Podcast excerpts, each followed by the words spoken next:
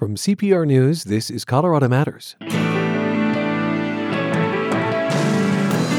On Memorial Day, stories of Coloradans who served in extraordinary conditions, like Army combat medic Joe Mares of Lamar. He was treating that man when he was shot in the head. A bullet was lodged in his brain, and he nevertheless went on to treat at least two, possibly four more soldiers before he collapsed on the battlefield. A Pueblo author collects these heroic accounts state by state in a new book series. Then, how fallen U.S. service members came to be buried in American cemeteries overseas. They're located right on the ground where the war went through.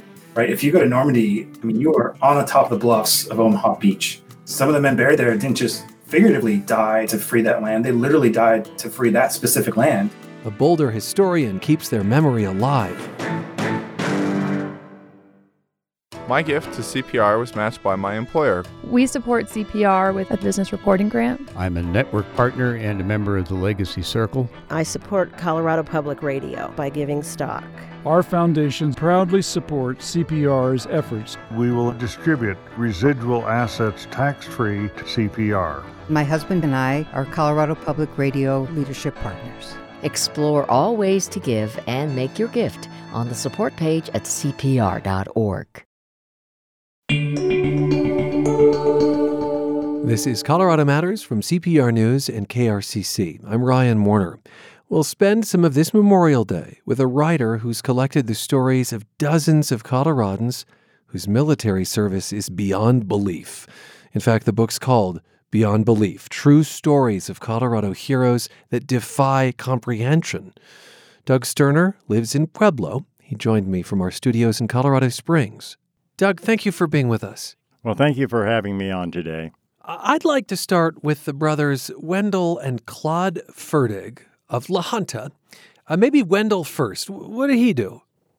Wendell has always been one of my favorite heroes.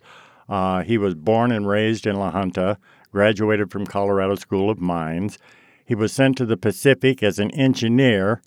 As a re- Army reservist, he was activated when it looked like war with Japan was imminent, and his family was sent back home to La Junta. When the Philippine Islands surrendered on May 6, 1942, with the fall of Corregidor, uh, he was on Mindanao. And rather than surrender, he went into the mountains of Mindanao to escape and evade the Japanese. And this is a pretty remote island, right? Yes, it's uh, the second largest island in the Philippine Islands, but it's far south, uh, some distance from where the main action was on the big island of Luzon. So, uh, why is he one of your favorite heroes? Well, probably for two reasons. Number one, because he's an almost forgotten hero. Uh, very few people in La Junta even know the name, although his father was quite prominent in the city. Huh. Secondarily, because he did the most audacious things. He escaped into the mountains of Mindanao. There he began assembling a force of Philippine guerrillas to attack and harass the Japanese operations on the island. The force grew so large, he thought, well, as a colonel, I should not be commanding a force this large, and he actually promoted himself to brigadier general. The Japanese certainly wanted him. He had a major price on his head. They did many things to try and capture or kill Wendell Fertig. He was awarded the Distinguished Service Cross, the Army's second highest award, and his story is just so compelling that Hollywood has talked for years about doing the story Huh. of him. And it is amazing to me that his brother, Wendell's brother Claude, has a similar story, Doug. Yes, I did not realize this until I started doing the book. His brother Claude Fertig, also from La Junta, married a girl from La Junta, graduated from Colorado School of Mines, and he was sent to Panay Island in the Philippine Islands.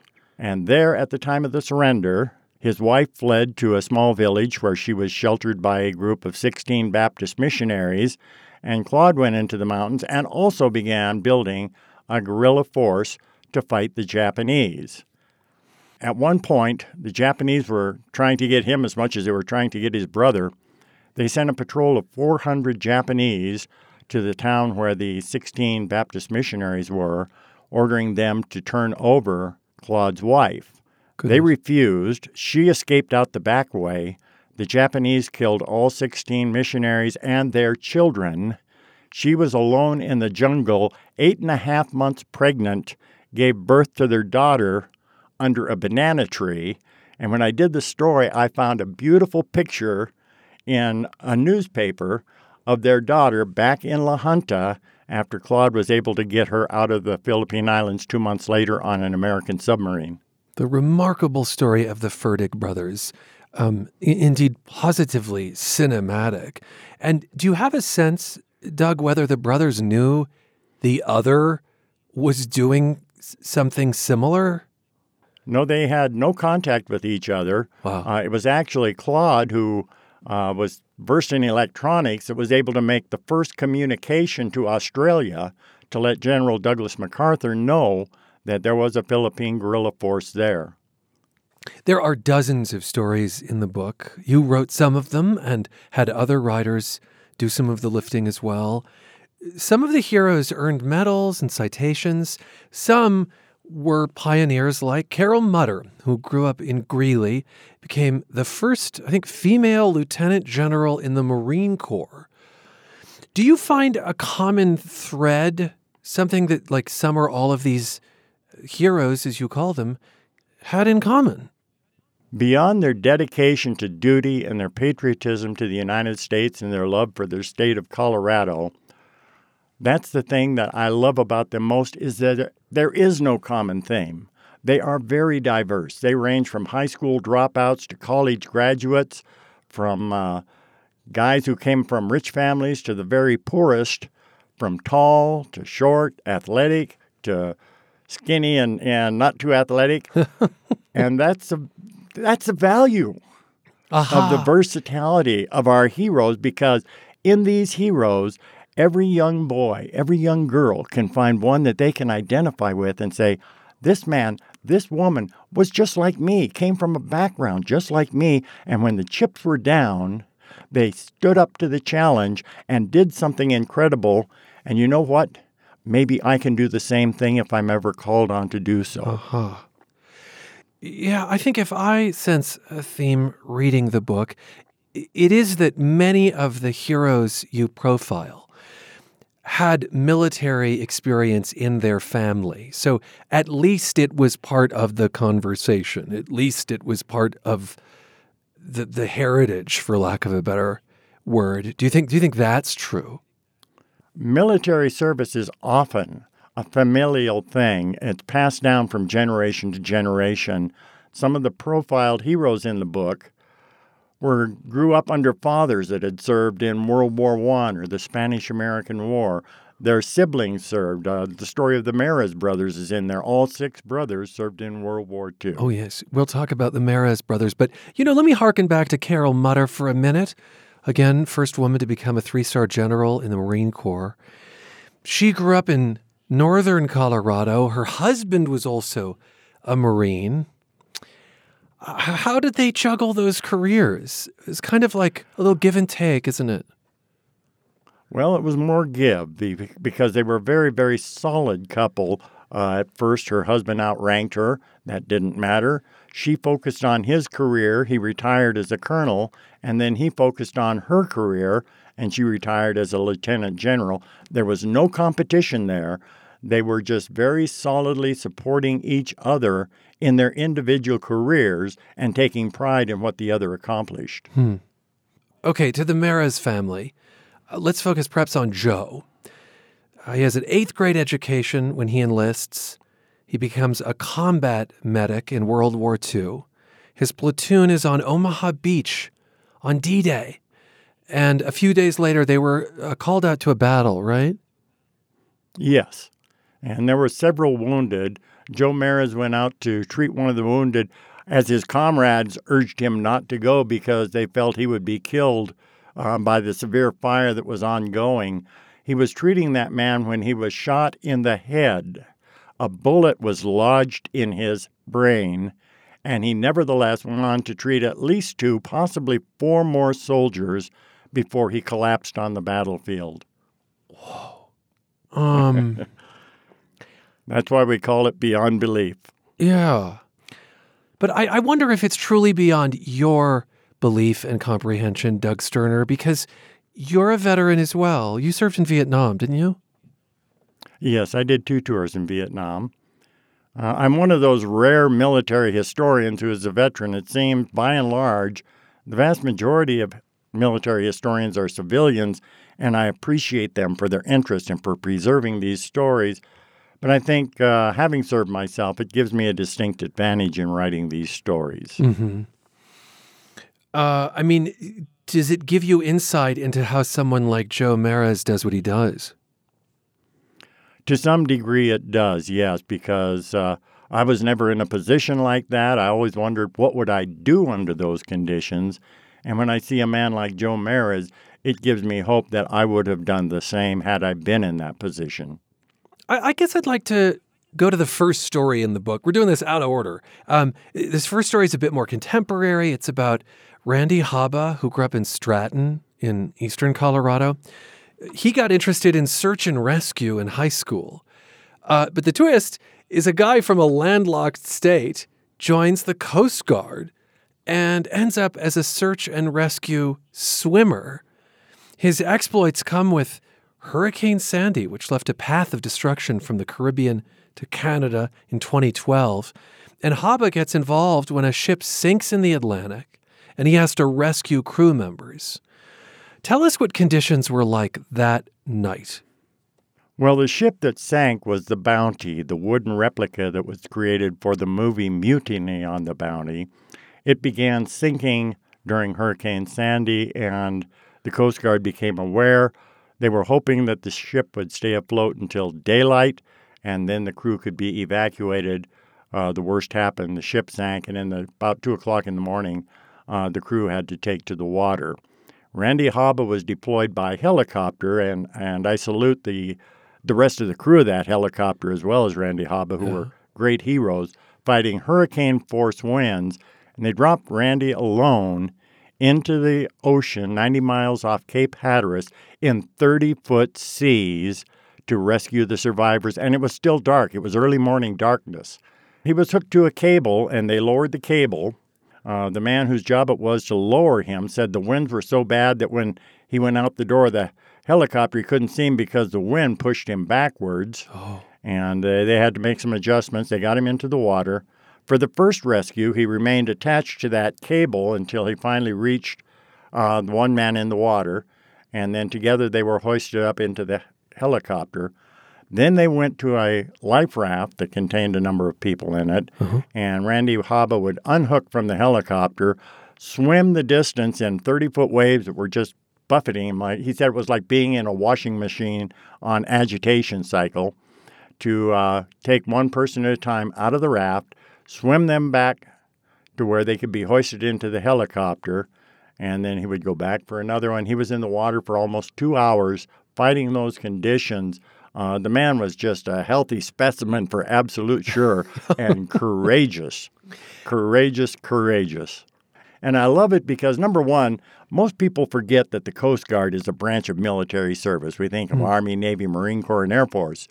Uh, but the Coast Guard is America's oldest continuous sea service. I also do really appreciate your focus on women in the military. Uh, there are more women who are serving these days uh, than I think at any time in our history. But it is also true that their service goes way, way back. It goes all the way back to the American Revolution. Uh, there was a young woman who enlisted in the Army under the assumed name of Robert Shurtleff. She dressed as a man. Everyone thought she was one of their male counterparts until she was wounded three times, and the third time required uh, surgery, and the surgeon discovered that uh, Robert Shurtleff was not really Robert Shurtleff. Dr. Mary Edwards Walker in, world, uh, in the Civil War became the only woman to receive the Medal of Honor. She was also a prisoner of war of the Confederate Army and served as a spy. Hmm. So women have a great history of military service. You do tell the story of a combat nurse in World War II named Mary Louise Hawkins. The, the incident that led to her medal is again like right out of a movie. T- tell us what happened. Well, she was a flight nurse, which was uh, attached to evacuation aircraft that would fly into the combat zones, load up the most critically wounded, and fly them back to a hospital. And she was trained to treat them en route so that they would arrive in good condition for surgery. She had 55 people on the ship that she picked up, and they were headed back to the hospital at Guadalcanal in 1944. By that time, Guadalcanal had been secured. Mm-hmm. The aircraft ran out of fuel in a storm and had to crash land on a small island distant from Guadalcanal. With all of In those crash- injured folks on board. Exactly. Yeah. She and one crewman managed to evacuate everyone out of the aircraft. One of them was a Marine who, when the aircraft crashed in the jungle, one of the propellers came loose and tore through the fuselage and severed his throat. And he was choking on his own blood. She managed to create an emergency tracheotomy, taking the tube on a Mae West life jacket that was used to blow air in to inflate the life jacket. She cut the tube off, put it down his throat as a makeshift uh, means of doing a tracheotomy Tracheotomy. i- in the jungle. Uh, she kept them alive overnight. They were rescued the following day by a ship that anchored just off the shore and sent a small boat to pick them up. Uh, Mary Hawkins was the last one to uh, be evacuated, and she actually had to swim the last distance to the ship when the, the boat uh, swamped and sank. And her, all 55 of her patients received hospital treatment and survived thanks to her effort.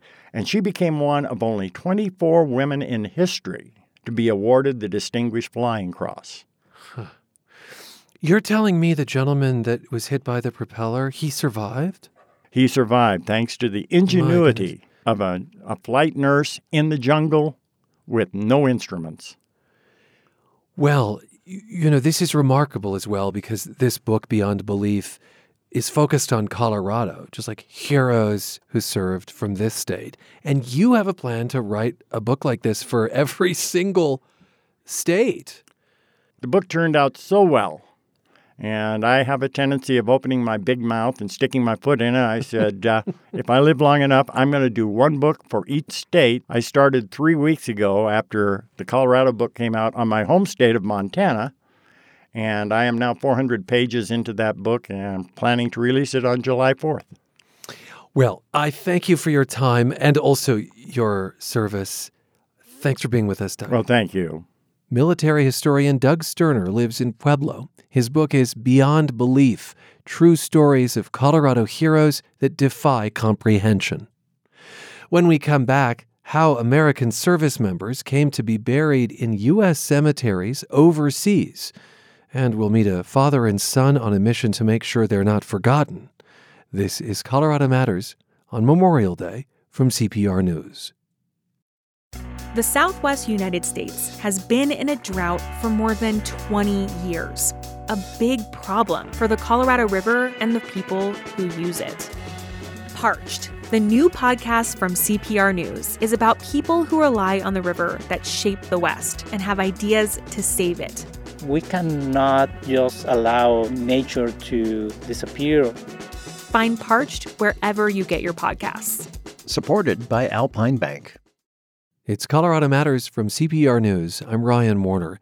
On this Memorial Day, we'll reshare now the story of fallen service members who are buried abroad. The U.S. government has 26 foreign cemeteries, mostly in Europe, but also in Mexico, the Philippines, and Panama. And by Pete Chandler's count, about 2,000 Coloradans are interred in these places, predominantly from World Wars I and II. Chandler is an educator in Boulder, and a few years ago he took his son Ty to France, home to the largest of these cemeteries. Their trip turned out to be the start of a much longer journey to connect Coloradans to the fallen. Pete, Ty, thank you for being with us. Thanks for Thank having you. us. Uh, Pete, tell me about the timing of this trip in 2018. Uh, It coincided with an important anniversary. Yes, we considered going over to, to France because it was the centenary commemoration of the armistice of the First World War. The end of World War End One. of World War One, and a hundred years later, I, I figured that if I'm going to go to the Western Front and and to witness uh, this commemoration, that I really had to make it happen. And I dragged Ty out of school for ten days, and we went over there. And the the last part of our trip was being in Paris, a rainy Paris for the ceremony itself. Where was that in Paris? That was right in the at the Arc de Triomphe. Yo Yo Ma played. Yes.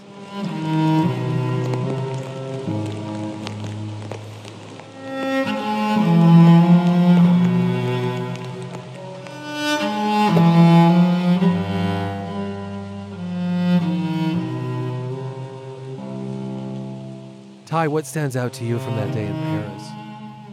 I mean, as my dad said, the rainy day um, was definitely memorable. Watching all the world leaders arrive, it was a cool day to be in Paris for sure. So, while in France, the two of you traveled to Meuse-Argonne Cemetery, northeast of Paris. This is a cemetery uh, with American war dead. What compelled you to go there, Pete? The Meuse-Argonne Cemetery I had been to once before, and I just remember it being an incredible location and the experience of being at the cemetery. And I thought that would be something that Ty would appreciate. Yeah, it was an amazing experience.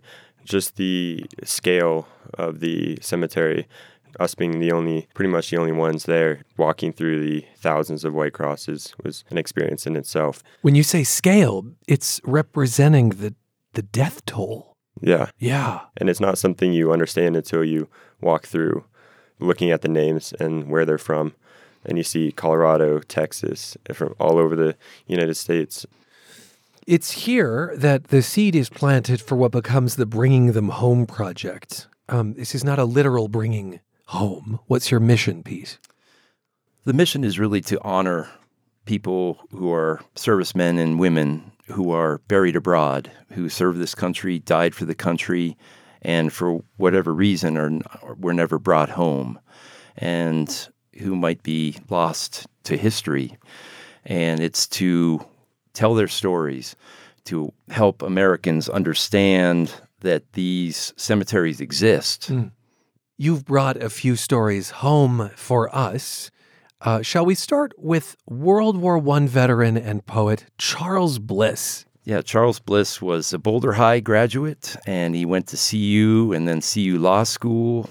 And after law school, he took a job in Cortez, Colorado, where he would fairly regularly, uh, according to his sister, he would walk about 10 miles to the Mesa Verde ruins, where he was just fascinated by the ruins and he would walk amongst the, the rooms there. And it had just opened up pretty much.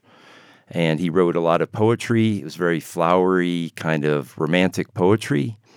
He was quite anti war at the time, Mm. apparently. But he decided later that he would enlist, and he eventually uh, made his way to, to France. And he wrote a tremendous letter to his uncle Byron about his experiences and the contrast between the poetry from Colorado and his description of the of the battle sites and the the carnage that he experienced is quite striking. Mm. And he died about a month before the armistice, actually. Oh my goodness, so close to the end of World War Mm-hmm. One. You don't have any poetry from Charles Bliss to read us, do you? Or any of his writing? Absolutely. Okay. So I I've got two pieces. One is is from his time when he was on the Western Slope, and it's an example of his romantic poetry. I, I think. Oh, good. So is this about Cortez? This is about the area around Cortez. Okay. Yes. Climbing all day in the mountains, through the pine and spruce, rolling rocks from mountain tops that set the echoes loose, fishing in crystal streamlets neath the quaking asp. Who would give a life like this for weary office task? wow, that sounds very modern to me. All these people who in the pandemic are reassessing work life balance. Yes. But then I have a, a piece from his letter to his uncle Byron describing his experience on the front. And this was right before he was he was killed. I have a feeling this is going to show the contrast you were talking about. Yes. Some of the towns I have passed through still have rooms and portions of roofs left, but not so here. They are literally leveled to the ground. The earth is pitted with shell holes and strewn with barbed wire entanglements. Many thick woods have been shelled till almost nothing but brush remains growing. Big oaks are snapped off by shells and the ends of limbs shot off. Usually the hardest thing is at night, but today it is rather lively. We often march at night. We slop along through the mud and rain, and it is hard on men and beasts. The other night a horse fell, and we got to him and found him lying on the ground. He staggered to his feet and fell at the side of the road. We shot him and put in another horse. Caused a stop of perhaps five minutes. I cannot imagine what caused him to break over in such a fashion. And he is a name that you saw at Meuse-Argonne or what? Actually, I did not see his name there. The person that I did see was a man named Friend Wright, and he's identified just from being from Colorado. When I was standing at his, his gravesite, I wondered, well, where in Colorado is he from? Hmm. Could it be that he's from Boulder? And so when I came back, I, I did some research at the, the Carnegie Library and the at the courthouse in, in Boulder and found the names of the servicemen who lost their lives in the war. And then I went to the ABMC website. This is the American Battle Monuments Commission. We'll hear from them in just a bit, by the way. Then compared or put in those names that I found from the, the courthouse and found that there were nine Boulder County men who lost their lives and are buried in France. And Charles Bliss is one of those, one of those nine. As was Friend Wright, who's just from outside of Lyons. You also wanted to highlight a man named Emil Lind. Emil Lind. Why? What, what stands out to you about him? What strikes me about his story is that he emigrated to Colorado from Sweden when he was six with his family, his mother and two sisters and father. And they settled in the, the tiny town of Sunset, Colorado, that some of your listeners might have been to. Gosh, I'm embarrassed. It's west of Boulder. It's right on the Switzerland Trail. Okay. And it was a small town that where the railroad went through. The railroad served mines and tourists that were going on the Switzerland Trail. And Emil was a was an engineer for the railroad, and he also played the violin and he played in the in the local hotel that no longer exists. I mean, Sunset is basically a ghost town at the end of Four Mile Canyon, and he bought a house eventually in Boulder for I think it was six hundred dollars in the middle of Boulder, which is basically what it goes for now, I think. and before he went off to France, he signed that house over to his mother. I think he had a very good idea that it was possible that he would not return. Oh goodness. And what do you know about his time in France and how he meets his demise? I don't know much about it. I believe he was a, a messenger that was riding a, a, motorcycle between lines or uh, just communicating between regiments, if you will. And he was killed by, by hitting a, a landmine. And th- obviously, you're trying to get clearer and clearer pictures of these lives. Ty, has your dad made a, a history buff of you? Is this something you might pursue uh, more than as an amateur or what? Yes, for sure. Having a grandfather and father who are um, historians definitely makes me interested in the subject. And seeing all these sites and traveling has definitely got me interested in history for sure. Uh, Pete, what more do you hope to learn? Where do you want to take this project next? Yes, so I started small with the nine from Boulder County, but I really see the value and the possibilities of of making this a bigger project and involving schools and and students who could do research on a particular name. We're going to hear a story, in fact, about how a student actually helped the U.S. government identify some remains. Yes, incredible. So there's real power here of exploration and of discovery. Tremendous power. And I, I used to be, a, I was a history teacher for a number of years. And I think I, I was a little frustrated with the teaching of history being kind of about the battles or about the strategy and the, and the great leaders. And what struck me about being in the Meuse-Argonne Cemetery is that all of these white crosses represent stories of everyday men who decided to serve the country and to sacrifice their lives. And they all have very interesting stories. And I've only looked into a few. and just the few I, I have found some very different stories, but fascinating. Are, are, do you ever run across women? Yes, uh, occasionally. The, from the First World War, where I started, and uh, Hattie Reifel is one woman who served as a nurse in London and died, and she is buried in uh, the American cemetery there. Huh.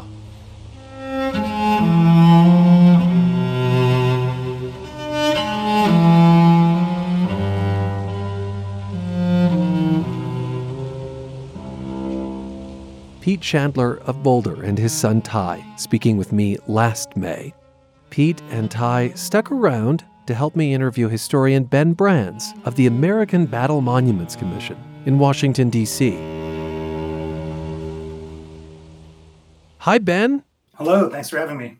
Why are there foreign American veteran cemeteries? So, the American Battle Monuments Commission's cemeteries date to kind of the massive death of World War One, and what we see happen after World War One is that there's kind of two simultaneous questions that America has to answer. The first is how do we commemorate this first, you know, major overseas war that sees uh, over hundred thousand killed, and the second is, you know, what do we do with the physical remains of those Americans who died in Europe?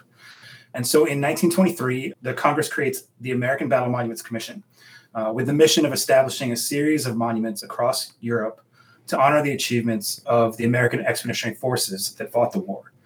Simultaneously, uh, the War Department is establishing some overseas cemeteries uh, from the war dead, uh, and Congress quickly gives ABMC the mission as well to design and build non sectarian chapels at those cemeteries. Uh, and so, what you end up having happen is a series of monuments. You have 11 monuments uh, hmm. and two markers, and then the eight permanent cemeteries. And why wouldn't the inclination have been to bring those remains home? Well, that's actually a great question because it is a huge question. So during the war, you know, the dead are buried close to where they fall. There's just not the logistical capability with the war going on and the demands of the war for the bodies to be brought home immediately. Uh, and so then once the war ends, you have over 80,000 American remains spread across 2,300 temporary cemeteries. Uh, temporary. Oh. Now, the Graves Registration Service does really great work to kind of mark and recover these bodies. But after the war, they have a question of what to do with them. And so there's actually a huge debate among Congress and among the public about what to do with the remains. Uh, some Americans want every single American body brought home. Others think they should all be remain where they fell in Europe. And eventually, 40% of families choose overseas interment, resulting in the creation of those eight permanent cemeteries with over 31,000 burials. I see. So, can we assume that every American veteran buried abroad in these uh, cemeteries is a reflection of their family's choice? Yes. Uh, for the most part, uh, this is a conscious choice of the family to leave their loved ones buried overseas. Mm-hmm. The one exception is that uh, at the end of the war, despite the efforts of the Graves Registration Service to identify and mark all these graves, the chaos of combat, the destruction of modern weaponry means at the end of the war, there's over 1,600 remains that cannot be identified. And all of hmm. those are interred in the overseas cemetery, with the exception of one set of unknown remains uh, that is brought back in 1921 and buried at the tomb of the unknown soldier at Arlington National Cemetery. Oh, yes. Now, you've invoked World War I several times, but my understanding is that uh, as recently as Korea and Vietnam, there are service members buried abroad. So, how does this unfold in ensuing wars? So, the World War I program is really the model that is followed in World War II. And so, what you have happen is after the war, the next of kin are offered these choice. At the same time, the next of kin are being offered the choice, uh, the Graves Registration Service is working to concentrate remains into larger cemeteries. Once the next of kin uh, response is brought in, then those remains that have been elected by the family brought home are disinterred and sent to the United States, while the others are concentrated in these uh, permanent cemeteries. The construction of the actual, you know, marble architecture that marks the permanent cemeteries takes a little bit longer. 1934, uh, you have all the cemeteries transferred by executive order from the War Department to the American Battle Monuments Commission. And the cemeteries and the monuments for World War I are formally dedicated in 1937. But what no one knows at the time, right, of course, is that 1937 is actually closer in time to the start of World War II than the end of World War I. and with America entering another World War, this one that costs over 400,000 American lives, there's again the question of what to do with the dead. And, and largely they follow that World War One program. And it follows a similar process. The next of kin are offered the same choice. Somewhat amazingly, it's almost the exact same percentage, 40%, that once again elect for overseas internment, resulting in the creation of 14 World War II cemeteries with over 93,000 burials. Korea and Vietnam uh, represents a bit of a shift. For Korea and Vietnam, America actually goes to uh, a new policy, what's called concurrent return. And so for Korean and Vietnam killed in action, as soon as the body is recovered and identified, uh, as soon as humanly possible, that body is sent home to the family in the United States. Uh, so what you see in Korea and Vietnam is we don't have permanent overseas cemeteries for those conflicts. The last kind of permanent overseas cemeteries that we develop uh, that are tied to specific wars are for World War II. What we do have for Korea and Vietnam is that there's still, you know, over 8,000 missing in action from Korea and over 2,500 missing in action from Vietnam. And those names are engraved on the American Battle Monuments Commission's Honolulu Memorial uh, to commemorate and memorialize their loss. Ben, thank you for laying that out so clearly. And now that I've done my job uh, kind of establishing the foundation, I'm very eager to have Pete and Ty ask questions of you uh, based on their work, again, with the Bringing Them Home project, uh, metaphorical bringing them home, telling the stories of these folks who are buried abroad. Pete, what springs to mind for you? Well, I think, first of all, Ben, I just wanted to thank you and ABMC because I feel very lucky to have witnessed these cemeteries and how beautifully they're cared for. And they're just incredible places. They're spiritual places. One question that I did have is I know one of the people that I have researched a little, his mother participated in a pilgrimage to the Meuse-Argonne Cemetery in France. Uh, in France in, in 1931, and I was wondering if if that only happened for a couple of years or did that continue? Yeah, so the Gold Star Mother tours or the Gold Star Mother pilgrimages, essentially every mother of a soldier whose body is buried overseas is offered the chance to go visit their son's grave. Um, only moms? Only mothers. Huh. Yes. So the fathers do not go. It is, is specifically for mothers. Or wives? Um, uh, yes, I believe widows are eligible as well. Mm and so that's offered through I think 31 through I think they finish up in 33 or 34. And it's it's interesting. They go you know visit the unknown soldier in Paris, uh, the tomb of the unknown soldier in Paris that is underneath the Arc de Triomphe. They're kind of feted the entire time. All expenses are paid by the United States government, and they split up from Paris and go to the individual cemeteries to visit uh, their children's grave. Now that program is not repeated for World War II, hmm. uh, just largely because of you know the scale is so much different.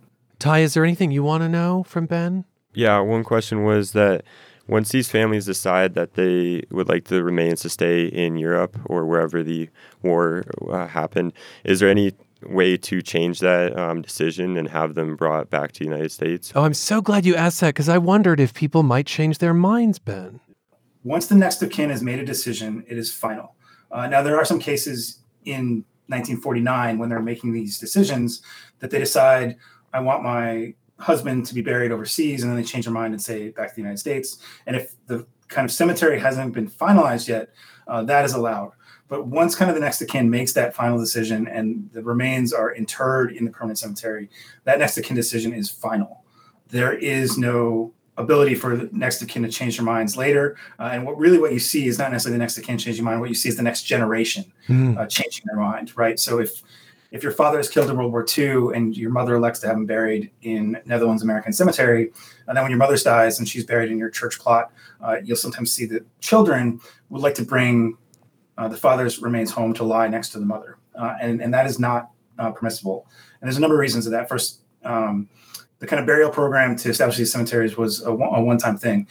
American Battle Monuments Commission does not actually have disinterment capability internal to our organization. We don't we don't maintain that skill set. Huh. And then the other issue you have is the cemeteries are really considered works of art and they're commemorative landscape. And so the removal of graves that would would change the layout of the cemetery is problematic not just for the affected grave but for the entire cemetery and its role in honoring all of the dead there. Uh, the other issue you have occasionally is you'll have people who were World War II veterans and survived the war and die 30, 40, 50 years later and leave in their will that they want to be buried next to their comrades at Normandy American Cemetery, which is which is also not permissible. Oh. Um, these cemeteries are closed once they're dedicated. Uh, you know, in 1937 for the World War One sites, in 1956 to 60 for the World War II sites. Only exception to that policy is if you have a unknown remain from World War One or World War II that is discovered on the battlefield Mhm. or that is interred in our sites as an unknown and is subsequently identified by DPAA. Is the land given to the United States by the host countries? Is it actually part of the United States or is it French? So it is. Uh, this is a question that comes up a lot as well. It's one of our myths that we have to bust all the time. Uh, the land is sovereign territory of the host country that it is in. This land is not considered American soil. It's not like an embassy. Right. It is not like that. Th- that's actually after World War One. That is an offer that's on the table from the French government, but the Commission and the American government declines it uh, for a number of reasons. Uh, one of which is it would have made emergency services very difficult uh, if you were, you know, a foreign country technically. And then there's also, you know, there's the the rumor and the occasional issue with. There was a concern that if we made it American soil, people would try and use the cemetery as sanctuary. You'd have outlaws on the run trying to hide in the cemetery so that the local gendarme couldn't arrest them. Uh, so it is it is territory of the host nation, and it is uh, leased from the host nation to the United States government for no no rent, no fees, no taxes in perpetuity. What did you feel at a particular cemetery? Give me a memory that stands out, a picture in your head. Yeah, so I mean, I think the thing is really for all of our cemeteries, it's just such a powerful emotional experience being there. And even when you look at the pictures and understand the mission, and you know, go online and read some of our publications or, or look at you know the database that includes the information for all the dead, uh, it just cannot compare to physically standing there. And the power of place in being there is incredible. You know, you have the grave plots, but you also have the memorial architecture. You have the artwork, battle maps that talk about the actual achievements of these folks. And so, for me, the feeling is always that you know the most powerful part of the cemeteries is the grave plots themselves, and they really you know looking on that row upon row of white crosses and stars of David uh, set against the green grass and, and the kind of peaceful setting really conveys the scale of sacrifice of these generations. And then you combine that with the very conscious design of the memorial architecture and artwork, which helps you know convey meaning to these deaths. Right, the battle maps convey the actual achievements that these dead did not die in vain, and I think that's incredibly powerful. And I really wish every American could have the chance to go visit them. Uh, but we also you know work hard to bring these stories home as as you all have been working to do because uh, our sites are overseas, but our you know our audience is the American public, and, and most Americans will never make it to one of our sites. And, and how do we tell that story to them in the in the United States? Mm-hmm. You know, part of the criterion for the choice of these cemeteries is that they're located right on the ground where the war went through. Right, if you go to Normandy, I mean, you are on the top of the bluffs of Omaha Beach, and in many cases, not just in Normandy, but at all of our sites. Uh, I mean, some of the men buried there didn't just figuratively die to free that land. They literally died to free that specific land. And, Oh. and that kind of, you know, power of place is, is an incredible uh, part of the experience of visiting the cemeteries. Wow, that just gave me goosebumps. It also helps me understand why a family might have wanted their loved one buried abroad. I have to say, I struggled with that when I thought about it for myself. But the notion that you'd be buried on land you helped keep free is uh, incredibly powerful. Gentlemen, thank you so much for being with us for these uh, insightful questions and equally insightful answers, Ben. Thank you. Very welcome. Thanks, Thank you, ben. Thank you. Military historian Benjamin Brands of the American Battle Monuments Commission discussing the U.S.'s 26 foreign veteran cemeteries. Pete and Ty Chandler of Boulder also joined to talk about the Bringing Them Home project. We spoke last May, and their work continues today, now from their home in Maine. This is Colorado Matters and a Memorial Day special from CPR News. The largest source of support for Colorado Public Radio comes from members across our state. I'm from Denver, Aurora, Glenwood Spring, Grand Junction, Boulder, Highlands Ranch. With your donation, you connect your city to nonprofit journalism, to inspiring stories, and you connect your community to a wide range of music that fills our daily life. Month after month, donors continue to step up. Thank you for your support. Telluride singer songwriter Emily Scott Robinson mixes folk and country as she reflects on faith and loss. Her album, American Siren, features a song about her cousin who became an Army Ranger right out of high school. He served in Afghanistan and he had a really complicated experience over there, as most service members do. He came back with a lot of trauma and he also was really, really proud of his service and loved the people he served with. That trauma eventually led James Twist to take his own life in 2019. He was 27. More service members die by suicide than in battle. Twist's story unfolds in the track Hometown Hero. You went to Afghanistan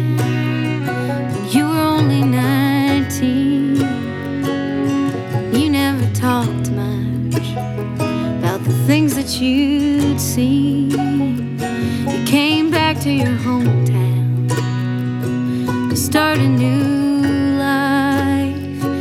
Had a couple of babies and a beautiful wife. But the demons that you lived with, you hid well, we never saw. That you kept loaded and the patches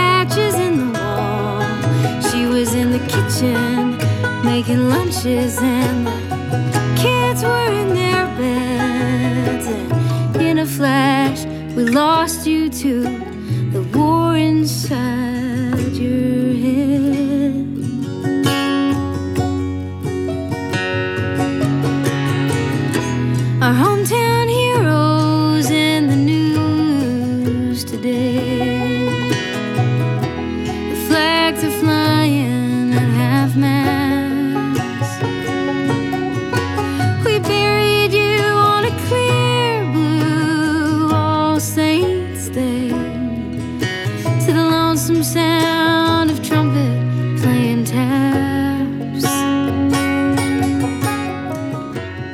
Scott Robinson wrote Hometown Hero with her cousin's wife and children in mind. It's very, very hard to explain to um, three kids, five and under, how their father passed away. But they talk about him being in heaven and they talk about him a lot. There's a final line in the song. And your kids are gonna grow up asking about you, how you could love someone and leave them, and how both could be true. And that's something that you do learn about suicide is that he loved his family and he loved his children more than anything else in the world. And that he also died in this way um, and that both things were true. And so these kids and the folks who are left behind when somebody dies by suicide have to live with these two truths.